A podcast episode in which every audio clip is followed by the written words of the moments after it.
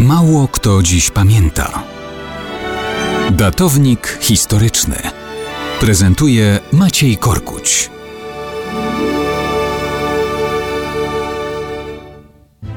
Mało kto dziś pamięta, że 15 lutego 1951 roku, a więc równe 70 lat temu, Związek Sowiecki skorygował swoje zachodnie granice. Były to granice pomiędzy właściwym Związkiem Sowieckim, a jego imperium zewnętrznym. W tym wypadku chodziło o satelicką Polskę, zarządzaną przez marionetkowe władze komunistyczne. Po co ta wymiana? Otóż okazało się, że tuż za granicą sowiecką, na terytorium polskim, odkryto ogromne pokłady węgla kamiennego. Znajdowały się w zakolu Bugu, tam gdzie miasteczka Bełz, Krystynopol i Uchnów. W sumie chodziło o obszar prawie pół tysiąca kilometrów kwadratowych, czyli o połowę większe od całej dzisiejszej Malty.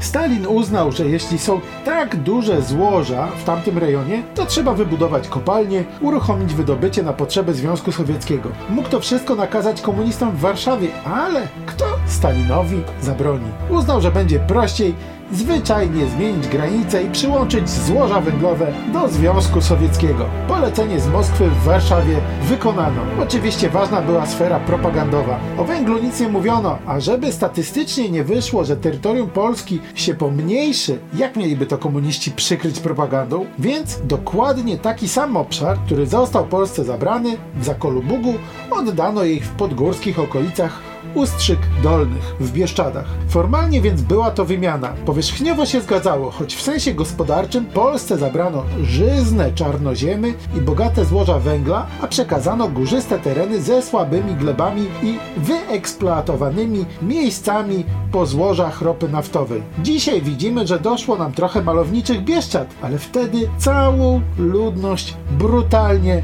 wyrzucono ze swoich domów. Polaków z nadbugu, Ukraińców z okolic Ustrzyk Dolnych. W rzekomo opiekuńczym komunizmie ludzie się przecież nie liczyli.